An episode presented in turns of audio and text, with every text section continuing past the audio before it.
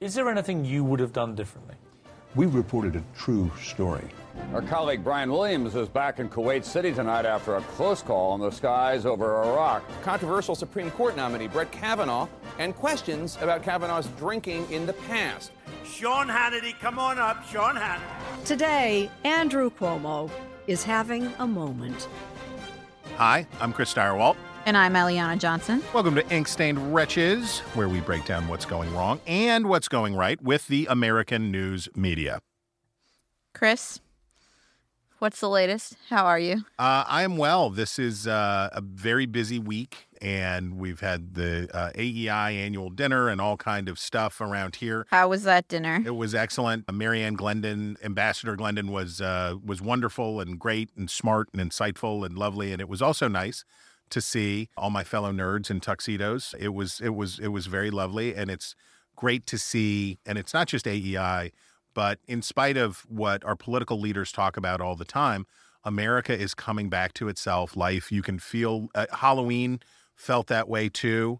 That life started to assert itself again. Uh, what what is the what's the the meme on nature is healing? You can you can feel people coming back to themselves and I, I, think the Virginia election is kind of part of that too. But just the whole thing that the rhythms of life are restoring themselves, and that makes me happy. Except for AEI did like a truncated dinner, a mini It was dinner. a small dinner. It was not the giant mini din. But I, I will say a more intimate room is, and I've I've had the experience of when you're talking to a uh, hundreds and hundreds and hundreds or a thousand or, or, more people, it's hard to hold the room and it's hard to feel like you're having a conversation. So that was nice too. Well, I did not attend the dinner because I am too pregnant to put on so that was actually what I said. Rocked it though. If you had no, you I would not have. Let's do our front page. These are the stories that we thought were most important this week. First one, I mean, obvious. Obviously. Media coverage of the McAuliffe Youngkin Virginia governor's race. And New Jersey and Pennsylvania and Minneapolis and the the the the amount of coverage that the off off year election got this year. And uh, I, I may my mind may be playing tricks on me, but I feel like in comparison to even 2009. No, 2009 was huge. No, no, but I'm saying even in comparison to 2009, which was huge, this seemed like more. Am, do, am I misremembering it? I think you're misremembering. That was big. Christie getting elected. Bob McDonnell. That was, yeah, RIP.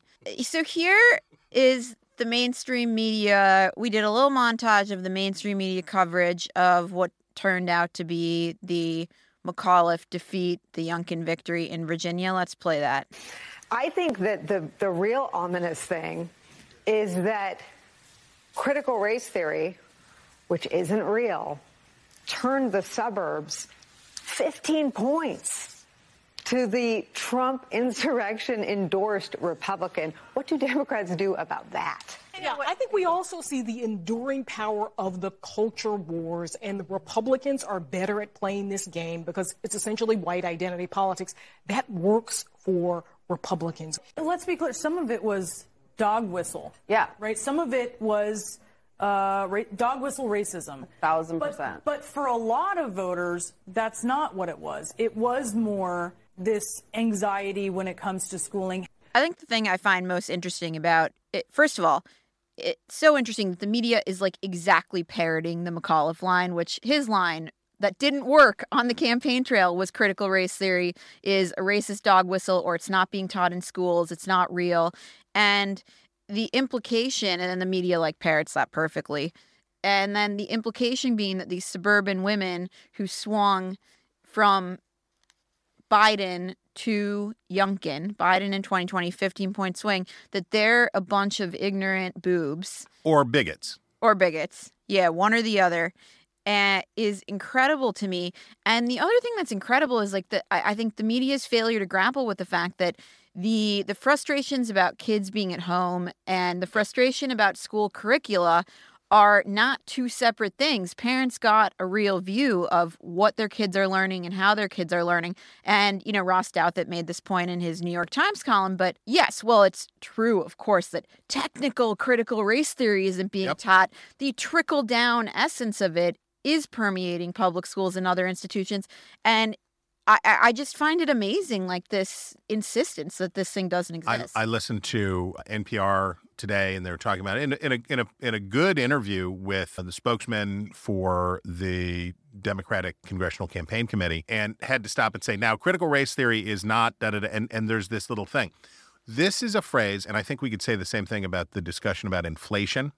There is a way that it is understood in academic circles or among economists or among people who deal in uh, soci- sociological definitions of racism. And then there's the way it's generally understood. The way people generally understand inflation is what? Stuff costs more. That's what that's how that's how normal people Right, exactly. understand inflation is that prices are going up. Not well, actually, that's the if you take out fuel prices, the consumer price index, basket of goods, it's like no. What they mean is gas is high. That's what they mean is gas is high. And when people say critical race theory, what they mean is anti-racism as part of the school curriculum and bringing in the instruction in anti-racism. By the way, I've started John McWhorter's uh, new book on the what he calls the elect and the cult of wokishness, uh, and we'll talk more about this later when we get to our obsessions. But the inability for reporters and producers and editors to understand that this functions in two different ways and that I think they understand. I think it, that it's totally political. It's impossible. uh, It's it's. I- think they understand. They understand that like the objection is to white children being taught you bear some sort of you know Original sin, responsibility right. for what what your ancestors did in the past. But they say, well, that's just teaching our history. They just agree with it and think that's what should be taught. I, I think that I think there is uh, truth in that, of course, with some folks. Uh, but I also think that there is a. This is part of where the fact checking itis overtakes Yeah. overtakes journalism, where it your job is not to correct misinformation in the sense of, well, before we use this term, let's stop everything and define it. Our job as journalists is to be understood, is to make ourselves understood. They're not even defining it. They're just saying this thing that you your you mother saw in your third graders class, it doesn't exist. And it reminded me of exact the inflation parallel is good where like the Biden administration is saying, well, this year's 4th of July cookout is 16 cents cheaper, but people's experiences and what they're seeing with their own eyes are very different. And I think like the takeaway for Democrats and the media, you know, same same old, like same. one- but is like that this does not work. One one of the I think one of the very good points you just made, the Virginia election, and by the way, the New Jersey election was actually worse for Democrats. The results in New Jersey, even though Phil Murphy hung on to win, the swing was larger in New Jersey, and the places where Democrats underperformed in New Jersey were worse. Right. If I'm uh, Josh Gottheimer, if I'm a Democrat who's in New Jersey, I'm looking at these results with and and and all of that stuff. It's true because in Virginia, it was like gains among the white working class. You know, Youngkin outperformed Trump in those areas more so, and the suburban swing. But I, The, the the just just for just for a frame of reference, the electorate in Virginia in 2017 was 62 67% white, which is very unusual for an off off year election. Uh, this year it returned to 75% white or something like that. I forget what the exit poll numbers say. But the white voters who stayed home because they did not want to support Republicans at a time when Donald Trump was a, a giant orange Tyrannosaurus Rex smashing into everything, and they did not want to add their vote to that, those folks came back because Glenn Youngkin offered a normal way to be a Republican again. But I think the Mitt Romney making his come, you know, more call- I- politically talented Mitt Romney. I call him uh, business casual Mitt Romney. He is just like the the vest is the vest is where it's at. If Rick Santorum had only worn a zip up vest as opposed to a sweater vest, everything could have been different. So we got the mainstream media, but Chris, you had thoughts on Fox's coverage of this, Well, which was also interesting. election night in general was interesting. So this is the first time in more than 10 years that I spent an election night watching instead of making. And it was the calls were late. I, I don't want to be I'm not saying that I have any special They were late, and Fox was the last among the cable networks to call the race, which I was also at Fox during, let's see, I was there 2009 Mhm. and 2011 Yeah. uh, during off year elections. And it was really exciting. Actually, the best night ever that I was at Fox was the Scott Brown victory in Scott Brown. 2010. Yes. Um, but I just recall those being really big, exciting nights because it was the Obama era and Republicans win won. Well, there's there's a question that we have to ask. Do networks want to call races? Calling the calling the uh, election, as I learned, can be very unpopular with your viewers if you go the other way, and it stops the drama, right? Yeah, why wouldn't they just say we're going with the AP? We're all going to use AP. and and I, I really wonder if that this this cool thing that I got to do for the decade of my career might be really going by the wayside because the the market pressures on networks do not encourage fast resolution.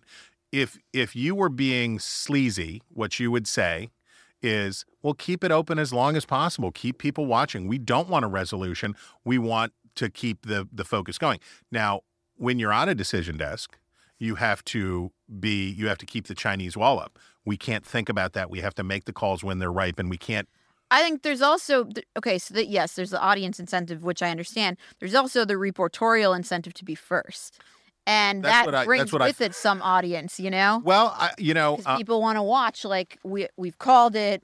A long time ago, you know, 15 years ago or whatever, 20 years ago, Stephen Brill said that uh, Man, that's a name I haven't heard in a long time. said that But who is he? Tell our Stephen Brill was uh, if you don't know. it, it, it- a smart media critic. He had a magazine called Brill's Content that was right. Unfortunately, unfortunately, timed to the end of the end of print journalism, so the timing was off. But it was a very smart magazine, and he was a great media critic. But anyway. His he, his point was at the beginning of the internet era, and this was before social media really arrived on the scene, was that breaking news, and I'm the word we're not going to need an e on this one, but I would just cover your ears that breaking news is masturbation. Because in the digital modern era, once somebody has it, everybody has it. It's not like the old days where it's like, oh my gosh, can we match the times on this one? When It's I was at Fox, there was a joke because I worked for Sean Hannity and Greta Van Susteren at the time followed us, and every night Greta started with a breaking news alert. Breaking it was like something that was totally not breaking. It was very fun. Well, every show on Fox has. You can actually find uh, there's a, on YouTube a clip of Megyn Kelly and I breaking into hysterics one day when they initiated the new Fox News breaking news alert, and it sounds like a SR seventy one Blackbird has flown over your house. Sonic booms everywhere. Breaking news. So yes, breaking, but breaking news, which used to be a way to chase audience isn't a way to chase audience anymore because everybody has it immediately. Oh, we were the first ones to have this. Well, good for you. Now we all have it, and see you later. uh, I want to make one more comment about. Well, I think that the mainstream coverage of the race versus the results of the race, like it, for once, the conventional wisdom was kind of spot on, which was that McAuliffe was in trouble, uh, etc. But uh, this Axios analysis of why Youngkin was successful, which came out before uh, it was the morning of or the morning before the race, cracked me up. So this is this is their explanation in their morning newsletter of why why Youngkin was successful. GOP strategists tell us Youngkin has shown five ways to navigate like the squeeze between Trump and regular Republicans. The first was embrace Trump tactics. And the Trump tactic that they point to was Youngkin and his team were ruthless in torturing Democrat Terry McAuliffe with the words he most regrets. I don't think parents should be telling schools what they should teach. Yeah, torturing your opponent with a like career ending gaffe, gaffe is something nobody thought of before Donald no one had Trump. ever, no one had ever done that. It's it's amazing. Certainly, the, the John Kerry's. I actually voted for the eighty-seven billion dollars Yeah. before I. No, the Bush campaign was like, well, we can't use it. That would be unfair. That would be Trumpian. it would be, it would be unfair, so we're not going to do that. I would say one more thing. Well, and by the way, on Trump stuff, do you know who successfully dealt with Donald Trump in the race? Donald Trump. If Donald Trump would have wanted to, he could have ruined Glenn Youngkin's chances to be governor. You know, I would like to read a story about that. How did that go down? Why did Why didn't he and it- himself? It's a painful. I'm sure it was painful on some level for Trump to have to recognize that his presence would be destructive to Youngkin's chances. But he could have Never stopped him before. Never. Well, it certainly didn't stop him, and he he cost Donald Trump cost Republicans the U.S. Senate by going down and as I as I said to John Podhoretz and company uh, this morning for the commentary podcast went down and left streaks of orange toner or orange bronzer all over the state of Georgia and and cost Republicans the Senate. He could have in a weekend ruined Glenn Youngkin's chances to be the governor of Virginia. And he chose not to. And a lot of this coverage overlooks the fact that Trump is made a strategic choice here to stay away. And that is more significant than whatever Glenn, Glenn Youngkin did. And Republicans thank him. And, and Republicans thank him. But now we get to see what is net what you know what will the donald what will the donald do now and the last thing i want to say about coverage i just wanted to mention I watched on election night. I flipped around to see what was going on as I was having my FOMO. I was having, or I was having my actual mo. I was missing out on being part of the coverage and all that stuff. And I watched, and it. Did you miss it? I did. Oh my gosh, I missed it. I, I thought I wouldn't care, but I really missed it a lot. Election nights are so fun. And being able to forecast results and having all the whiz bang computers there and doing the hits and everything is a lot of fun. But I watched something, and while on a night that was going to be really good for Republicans and that there were auguries that it was going to be a good night for Republicans, Fox did not do special programming. They did the regular, and this is something that changed over the time that I was at Fox. Once upon a time on election night, you'd get blowout special coverage. You'd have Bret Baier, Megyn Kelly, Martha Special McCallum, graphics. special graphics, special panels in place for the evening. And what happened over time was that the anchors would not seed. They got pissed. They would not seed their slots. And they said, well, here's what we're going to do. We'll just, instead of having, the first step was we'll have the anchors do hits in their, Right, in, right. in their hour. And then it switched to actually we'll have special coverage hits within the hour. You know what's amazing to me is if somebody told me, like, you know, this other person's going to come do your job for the night and you have the day off, I'd be so freaking happy. But but there's a secret, and the secret is how the ratings get coded. So if it's special coverage, your show does not get credit for the sky high ratings. So because the you inmates lose out from you having lose out, okay uh, for your from quarterly not having average. Like enough of a. so what you want if you're Sean Do you Hannity, lose out if everything's just average or it's just so if you're Sean Hannity or you're Tucker Carlson, if you have a great night of viewership, so they know people are going to be tuning in for election results. right? But if it's special programming, that night does not count into their average that makes up how much money you can charge, uh, how, how they set the rates for advertisers. So over time, the anchors, with the agreement of the network, were like, we're not going to do this anymore. So while the other networks, on a night that Republicans were going to really be tuning in and were really excited, Fox did not have that kind of special coverage. Bill Hemmer did a very admirable job at the big board, as always. Uh, the guy knows his stuff but it was just interesting to watch the inversion, even when it would have been better for overall viewership to really blow it out, the inversion to satisfy the egos of the anchors and the bottom line. Speaking of Fox and Tucker, he had a much anticipated special Mhm. air this week, and we are going to play a clip of that. It is about January 6th. Let's roll that tape. Most Americans probably assume the chaos of January 6th was a result of intelligence failures or of simple government incompetence. But direct incitement by federal agents, the intentional entrapment of American citizens, no decent person wants to believe that. But increasingly, there's evidence it is true. So, Chris, that clip was the kicker of the first episode. I have not actually watched the second one yet, but that was like the cliffhanger going into the second episode. And we, and we talked about this last week after we saw the trailer. What I think is interesting is the degree to which, and I, Vanity Fair uh, reports this out. Also, David Folkenflik at NPR looked into this and how the network is treating this. And it's like, well, it's not on Fox News; it's on Fox Nation. It's only in the thing they're trying to make more successful. than yeah, it's News. not. It's not over here on Fox News. It's just on Fox Nation. And I think this is also reflective of what we're talking about with election coverage. No, the the the lack of control and the lack of standards and the lack of that stuff and the degree to which these anchors apparently do whatever they want to do all the time is is pretty apparent. Well, it was also interesting to me that they're super cautious in calling the election because of what happened when you were there in November. But so on the one hand, caution. On the other hand, like say whatever the hell you want on this special. And I, I did find it sort of funny on this special. I, earlier in the episode, they say, or Tucker says that Black Lives Matter and the violence and mayhem that law enforcement allowed to become a part of the Black Lives Matter protests were part of convincing the right wing that they could riot and get away with it. At the same time, he's like, "Oh, it actually was a setup and it was federally." That's that's like the guy. That's like the guy at Breitbart who wrote that they're trying to the the reason that they're trying to force people to get vaccinated is so that they can alarm Trump voters who will then die and that it's a secret plot it's a secret plot by the left to kill Trump supporters by telling them to get vaccinated. I'm like, hmm, I want whatever strain. I want I want to find out which dispensary you're using in DC because obviously the Chiba is very sweet uh, where you're going. Chris, uh, oh no, the but see but what the CNN.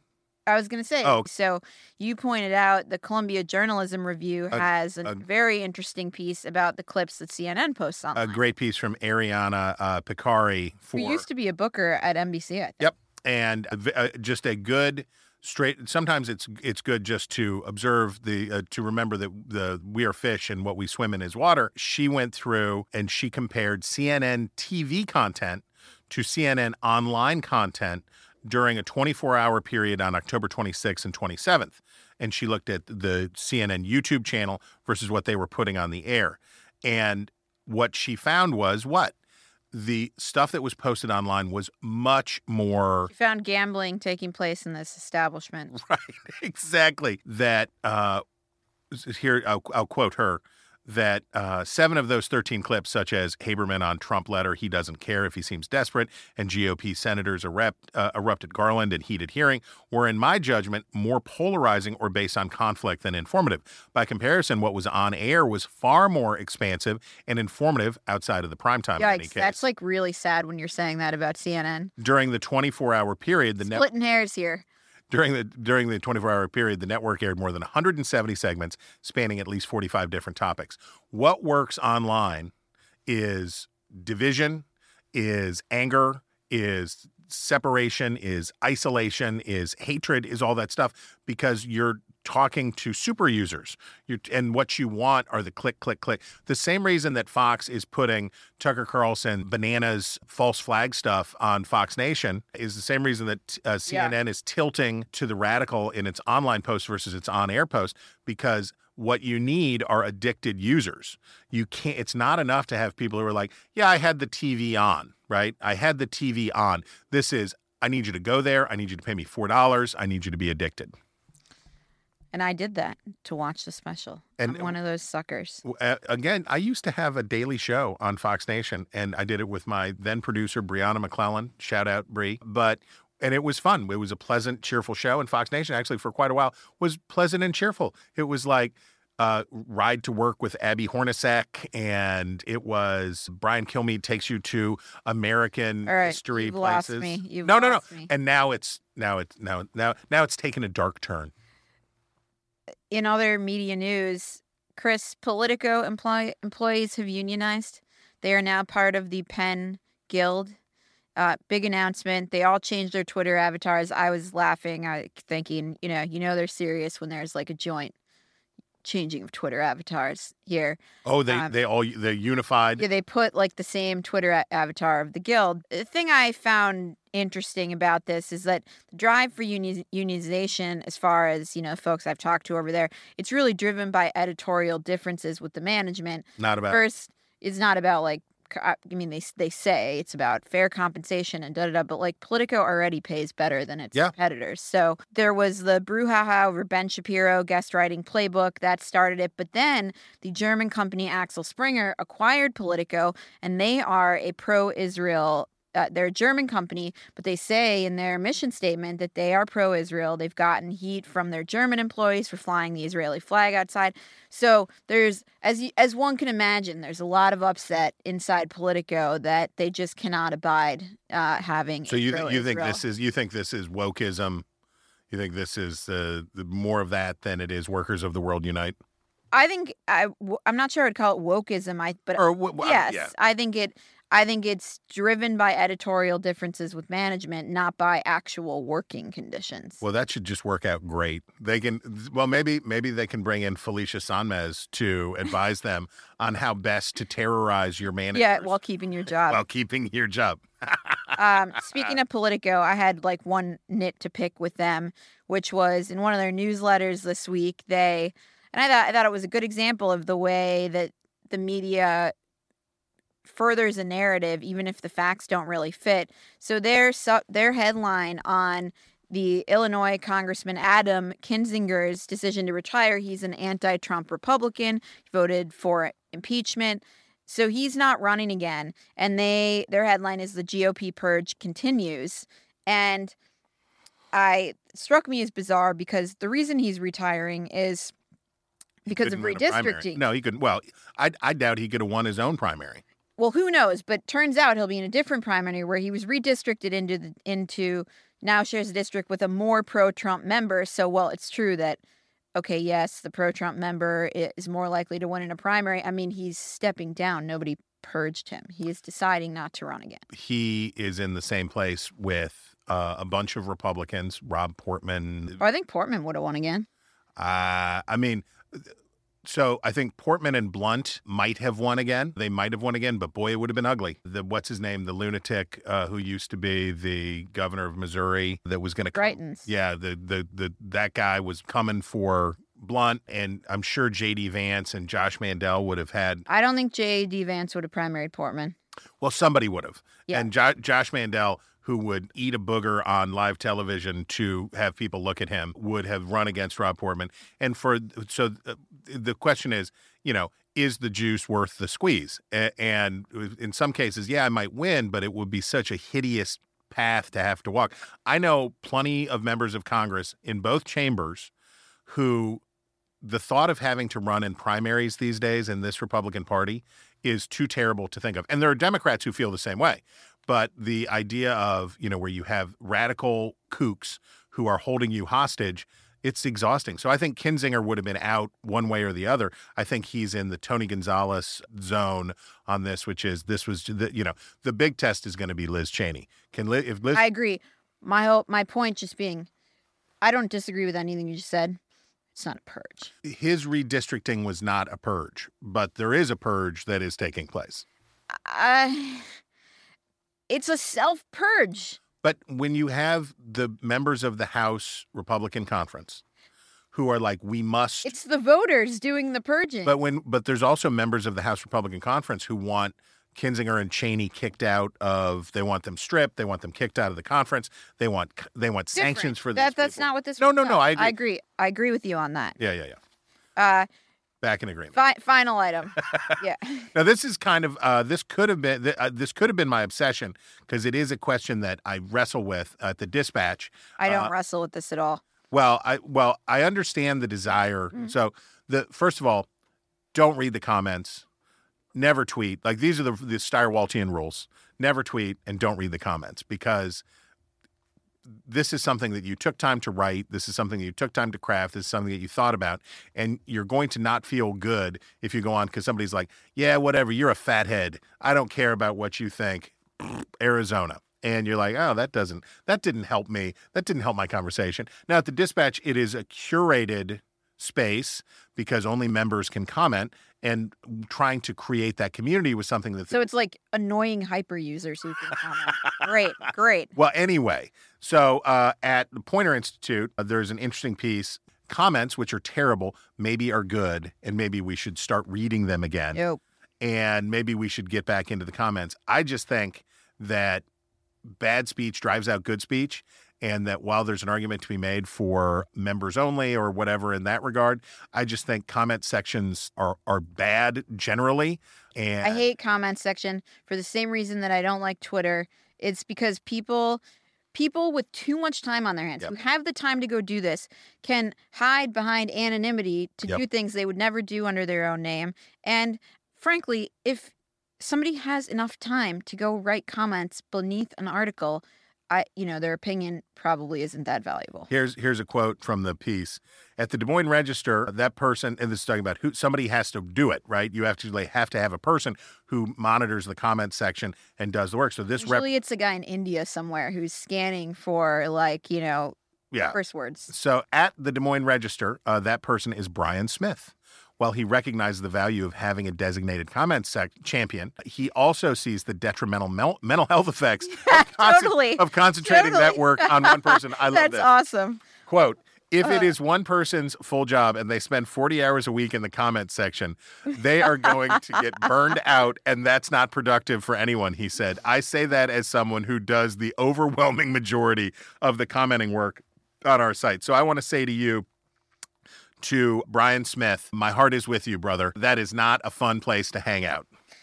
That is great. It's like mopping Like, out a peep well, on the one hand, they get to say what they want. On the other hand, this guy's going nuts. Yes, Um, exactly. it is now time for our obsessions. And we have complimentary obsessions. Complimentary obsessions, It's exactly. Wonderful. Peaches and cream. Chris normally goes first, but this time it worked better with me going first. Uh, better lead in for Chris, which is what this is all about. okay, so I loved this New York Times story. Uh, the the headline, and I want to make sure I get it right. Headline: BIPOC or POC, equity or equality. The debate over language on the left. Is it biracial, indigenous? Per- oh, black indigenous. The younger the younger people in the room are like Yeah. making terrified faces. Our They're like, producers know exactly what these things stand for. So POC is just person of color. right. So the Times writes, unsurprisingly, the language itself has become contested, especially by, and I bolded this, conservatives who have leveraged discomfort with the new vocabulary to energize their base of white voters, referring to it as woke speak. One conservative think tank circulated a list of words, including microaggressions and Black Lives Matter, that it said could alert parents that what has been labeled critical race theory is being taught in their children's school.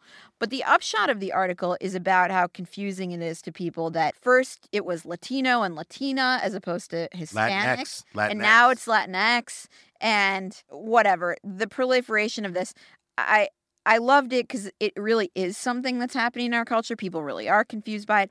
What I what I was what I thought they overlooked is that wokeism and these sorts of words are an entirely almost entirely a phenomenon of the privileged white elite. So this is a Right. very and I I'm like very very white. You're a white lady. I'm a white lady. And but you know, I don't use any of obviously don't use any of these like terms, eh, but at least have some self-awareness that this is what it is. And I really liked Bari Weiss just did a podcast with a guy who I've been following for maybe 6 months now. His name is Rob Henderson. He's a graduate student at Cambridge has a really interesting newsletter. You guys should sign up. But he talked he he coined a term called luxury beliefs Mm. which are things that um, are usually detrimental to society as a whole, but are not detrimental to the 1%.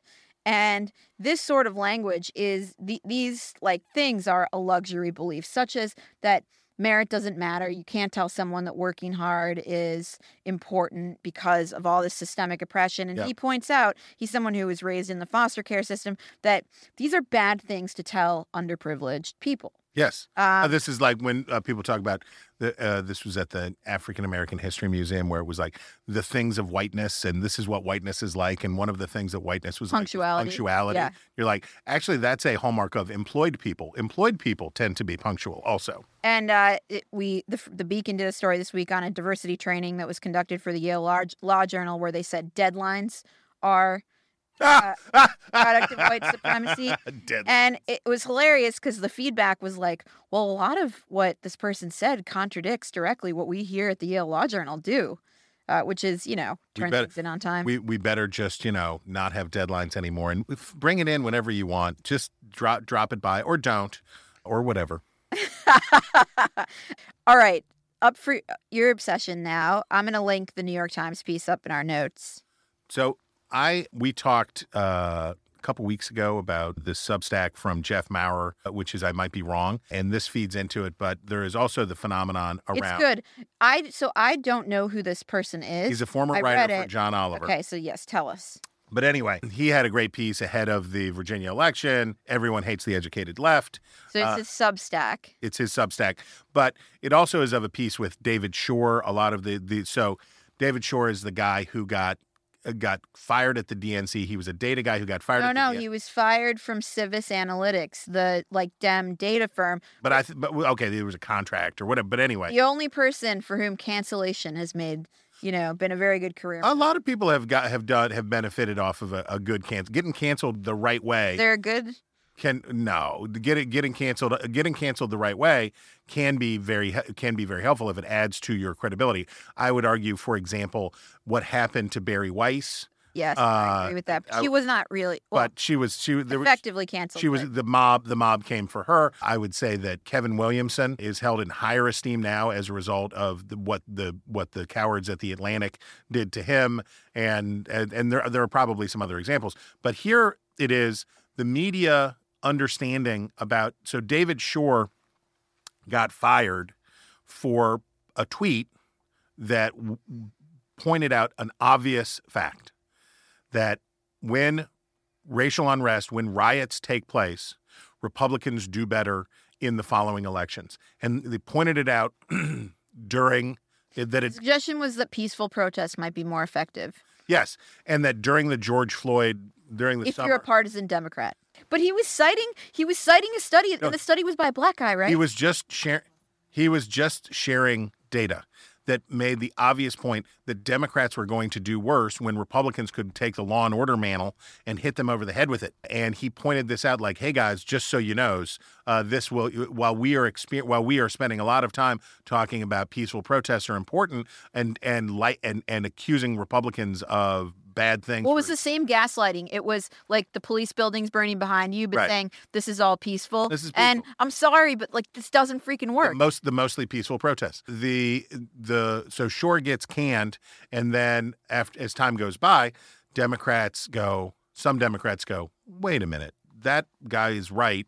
And then he writes this piece and he gets all these interviews as people talk to him about his identification of a phenomenon that that goes hand in glove with your obsession, which is how liberal young the, the people who have what what did you call them luxury opinions uh, luxury beliefs. luxury beliefs that the people who hold these luxury beliefs sometimes children of privilege often vary from from wealthy families but certainly people of who are overeducated and underexperienced dominate the decision making space on the democratic left and consequently they talk about the wrong things. The virginia election can be understood in part and the results across the country. Voters in uh, in Minneapolis rejected the abolish the police department soundly. Not exactly a Republican stronghold. I have to say, I am like kind of disturbed that 40 some percent of people in Minneapolis voted to defund the police, but They didn't vote. The, the the part of the issue there was it was amorphous and it was going to be a Department of Public Safety and not the Department of Police. And it was blah blah blah. blah. you think people really didn't understand? What, maybe I don't know. I, I I think I think the I think matters were unclear at best. But the point being, it was like all the rich white people who went to vote that we don't. The insist No crime anyway in my neighborhood. the insistence of well, that's what you you are you are a Minneapolis or I'm a St. Paulite. St. Paulite, but the the reality that Democrats it is belatedly dawning on Democrats that a focus on on divisive issues that are highly popular with woke young elites are not popular with the voters who they actually need in places like Virginia. You need working class, middle class, black voters in Virginia to go out. You can't talk to them about when they're paying $3.50 a gallon for gas about why it's a climate crisis and that's why we need to do this stuff. You can't talk to them about transgenderism as a the, the fight for transgender rights is the same as civil rights. You can't talk to them about those issues and and neglect necessarily the things that they care about, the bread and butter issues that they care about, bringing prices down, bringing jobs up, ending the pandemic. Got to you got to focus on those things. And I have observed and I this is a favorable, this is a good thing. More and more outlets are looking at guys like Maurer and looking at Shor and looking at these other people of the left. And we can also put there there are people who were there before. That would include guys like um, Andrew Sullivan. Uh, there there are a list of men and women of the left who have been now for quite some time saying you're high on your own supply. You have to put the pipe down, and you have to think about voters before you think about. I don't really get a sense that there's much pickup for this and that the Glenn Greenwalds and the Matt Taibbis and the Andrew Sullivans, those people, they've like I Well, mean Greenwald's they've gone off they're a little bit different, but they're people who have different ideas Yeah. than the herd in the mainstream. And I have seen no indication on the part of mainstream folks that there's like a real interest in The bringing David Shor, the in. David Shor phenomenon, the discussion around David Shor has been very real. That that is true. That has happened everywhere, and it's it's a it is a obvious point, uh, but it is one that that that this is a course correction that's going to take place. And one other thing I'll just say to conclude on this, right now the conversation on the right is very boring because there's only one conversation: Trump. How how much Trump? How much Trump do you want? How spicy do you want your Chang sauce? How much Trump do you want your Trump?